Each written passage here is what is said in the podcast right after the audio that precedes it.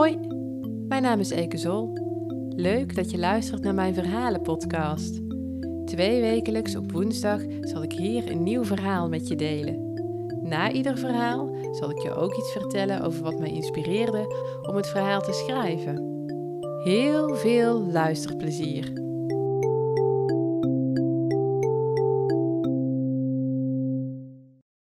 Sahara-zand. Hij schrok wakker en gaf een klap tegen de wekker. Automatisme.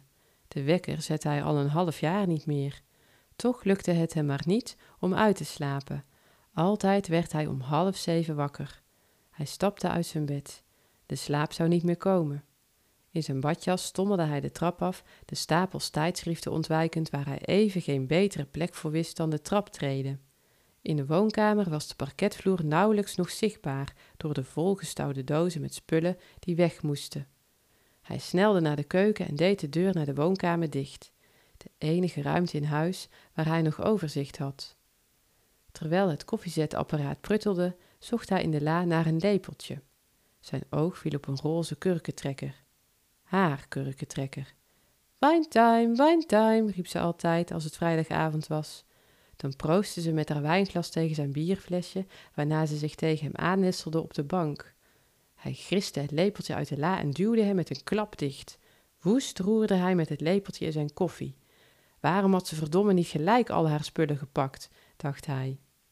Hij staarde uit het raam naar buiten en zag hoe de boomtoppen wild heen en weer bewogen. De storm van de afgelopen dagen wilde maar niet gaan liggen. Bruin zand stoof over het terras, bedekte de tuintafel en legde een gele waas over het keukenraam. Laatst vroeg de buurman wanneer hij zijn auto ging wassen. Iedere dag stond die man als een idioot zijn auto te schrobben, een zinloze bezigheid. Na een uur lag het zand er alweer. Hij had gelezen dat er boven de Sahara voortdurend nieuw zand de lucht in werd geblazen door een grote storm. Met een noordwaartse luchtstroom zou het zand in een paar dagen tijd over duizenden kilometers naar Europa worden vervoerd. Hij vond het ergens wel fascinerend, een stukje Sahara in zijn achtertuin. Maar bij het idee om al dat zand weg te vegen, zijn ramen te lappen en de auto te schrobben, mocht die storm wat hem betreft wel eens gaan liggen. Hij dronk zijn koffie met langzame teugen en wist nu al dat hij nog een paar koppen koffie zou drinken. Smerig was het eigenlijk, maar zolang hij dronk, hoefde hij niet te denken aan al die dozen in zijn huis. Het blijft jammer, zei zijn moeder laatst. Toen Anna hier nog woonde, was het hier zo gezellig. Hij had toen zijn best gedaan om haar zo snel mogelijk weer het huis uit te werken. Hij had ook liever niet dat ze kwam, maar ze had de sleutel.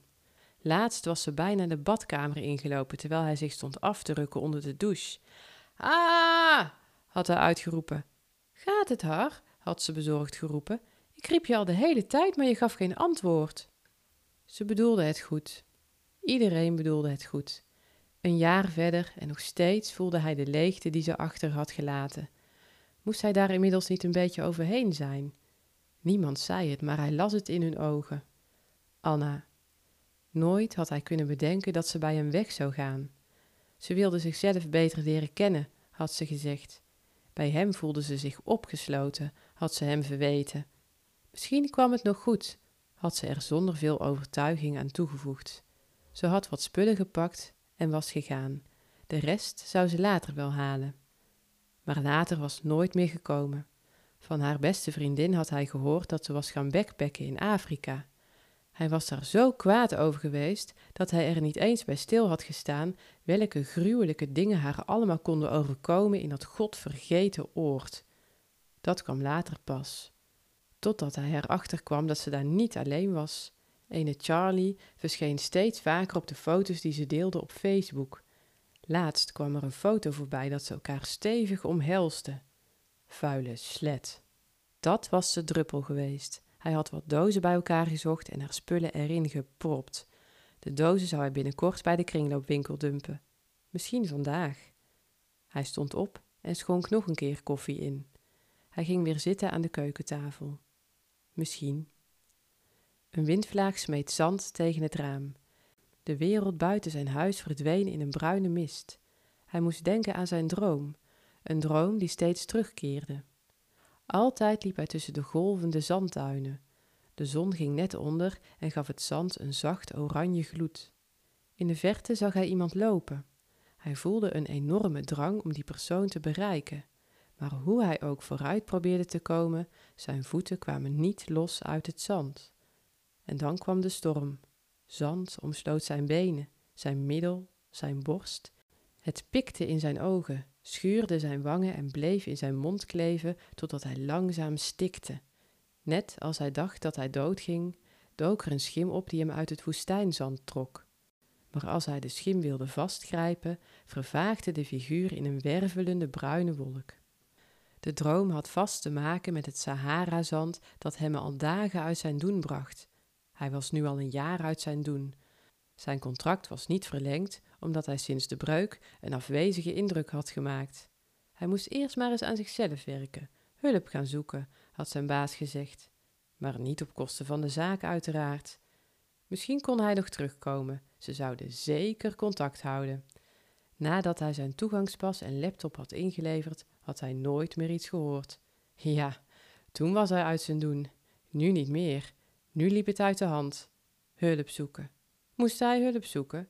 Hij kon er toch niets aan doen dat hij van de ene op de andere dag werd ingeruild voor Charlie met zijn mannenknot en hagelwitte tanden. Hij was zo in gedachten verzonken dat hij niet merkte dat het was gaan regenen. Bruine derry sijpelde in kleine stroompjes langs het raam naar beneden. Hij hoorde de regen steeds harder roffelen op het dak. Het raam veranderde van bruin naar grijs en toen de zon doorbrak, kon hij zijn witte terras weer zien dat al dagen op een zandbak had geleken. Hij dronk het laatste restje koffie op en haastte zich naar buiten. Even later lag hij in zijn tuinstoel en hield de lucht scherp in de gaten. Twee reusachtige wolken dreven van elkaar af en ontbloten een blauwe hemel. Hij veerde overeind. Ja, daar was het weer. Hij strekte zijn armen uit naar boven alsof hij iets wilde vastgrijpen. De vleugels van een zweefvliegtuig schitterden in de zon terwijl hij een scherpe bocht maakte. Hij wilde het vliegtuig volgen met zijn ogen. Het gaf hem rust. Zo'n diepe rust dat hij even geloofde dat hij best zonder Anna kon leven. Een zacht briesje streek langs zijn wang. Zou de storm nu echt zijn gaan liggen? Hij hield zijn adem in toen het vliegtuig verdween tussen de wolken, bang dat daarmee de onrust weer terug zou komen. De onrust die uit de hand was gelopen, die maakte dat er niets meer uit zijn handen kwam. Opgelucht blies hij zijn adem uit. Het vliegtuig kwam weer tevoorschijn en cirkelde rondjes boven zijn hoofd. De brede witte vleugels deden hem denken aan de vleugels van een engel, zijn beschermengel, die hem altijd weer wist te kalmeren. Wat had hij haar gemist? Tijdens de zandstorm was hij nauwelijks buiten geweest, en als hij dan een keer naar boven tuurde, leek het alsof de hemel hem in zijn gezicht spuugde met die vieze bruine troep. Iemand startte de motor van een kettingzaag. Hij vloog overeind uit zijn tuinstoel en keek naar de heg van de buurman. Hij zag hem boven op het dak van zijn schuur staan. Hé, hey, Harold! Schreeuwde de buurman boven het lawaai uit. Even de boom snoeien, dacht ik zo. Hij reageerde niet. Kon die achterlijke vent nou nooit eens stilzitten? De buurman zette de motor uit en wees naar hem. Zit jij nou nog steeds in je badjas? Hij streek over zijn badjas en keek naar de blauwe badstof die er smoezelig uitzag in het zonlicht. Het is toch veel te koud, joh, om hier zo stil in de stoel te liggen. Kleed je aan en laat je handjes eens wapperen. De buurman gooide zijn hoofd in zijn nek en lachte bulderend. Voordat hij iets kon zeggen, startte hij de zaag weer. Hij probeerde het lawaai te negeren en ging weer achterover liggen. Hij bepaalde zelf wel wanneer hij zich aan ging kleden. Waar bemoeide iedereen zich toch altijd mee? Hij speurde de lucht af, maar het zweefvliegtuig was verdwenen. Geërgerd veegde hij zaagsel van zijn hoofd. Bruine stofdeeltjes dansten boven zijn gezicht. Zijn benen werden zwaar. Hij sloot zijn ogen en voelde hoe hij onder het zaagsel bedolven werd. Bloedrode heuvels spuwden zandkorrels de lucht in als schuimende golven in een storm. Zand vulde zijn mond, zijn longen, hij ging weer stikken. Er doemde een schim voor hem op. Dit keer zag hij een gezicht. Ze was het niet. Altijd had hij gedacht dat Anna hem in zijn droom uit het zand trok. Hij voelde twee sterke handen die zijn schouders beetpakten. Het gezicht lachte hem stralend toe. Even dacht hij zijn eigen gezicht te herkennen. Weer voelde hij de sterke handen. Ze hezen hem omhoog. Hé, hey, Harold. De stem kwam van ver. Gaat het, jongen? Doe je ogen eens open. Hij leunde met zijn hoofd tegen een brede schouder aan. De schouder rook naar zaagsel. Hij knipperde met zijn ogen en keek in het bezorgde gezicht van de buurman. Aan de keukentafel dronken ze allebei een kopje thee. De thee voelde verkwikkend. Hij zou het vaker moeten drinken in plaats van die ranzige koffie waar hij koppijn van kreeg. Jongen, jongen, je hing ineens slap in die stoel. Ik dacht dat je een hartaanval kreeg of zoiets. De buurman nam een slok van zijn thee en keek hem onderzoekend aan. Hij prikte met zijn vinger tegen zijn borst. Zeg, eet jij eigenlijk wel goed? Wanneer had hij voor het laatst iets gegeten? Gisteren? Eergisteren? Hij kon het zich niet meer herinneren. De buurman zette zijn kopje met een klap op tafel. We gaan het volgende doen, zei hij.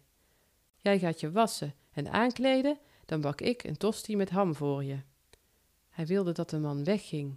Hij wilde alleen zijn, maar gehoorzaamde en vond wankelend langs alle tijdschriften zijn weg naar boven. Even later zat hij zijn tosti naar binnen te schrokken. De buurman knikte goedkeurend naar hem. Niet om het een of ander, maar ga jij soms verhuizen? vroeg hij plotseling. Hij had het kunnen weten. Die man had het natuurlijk niet kunnen laten om in zijn woonkamer rond te neuzen.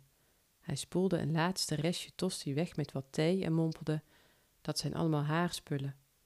De buurman zei niets en schudde zijn hoofd. Toen zei hij: Daar heb je veel te lang mee gewacht, jongen. Een zweem van verdriet verscheen in zijn ogen toen hij eraan toevoegde: Maar het kan altijd erger. Ik heb er wel vijf jaar over gedaan voordat ik de spullen van Sintje eindelijk naar de stort durfde te brengen. Sintje? Hij woonde hier inmiddels al een aantal jaren, maar nooit had hij de buurman met een vrouw gezien.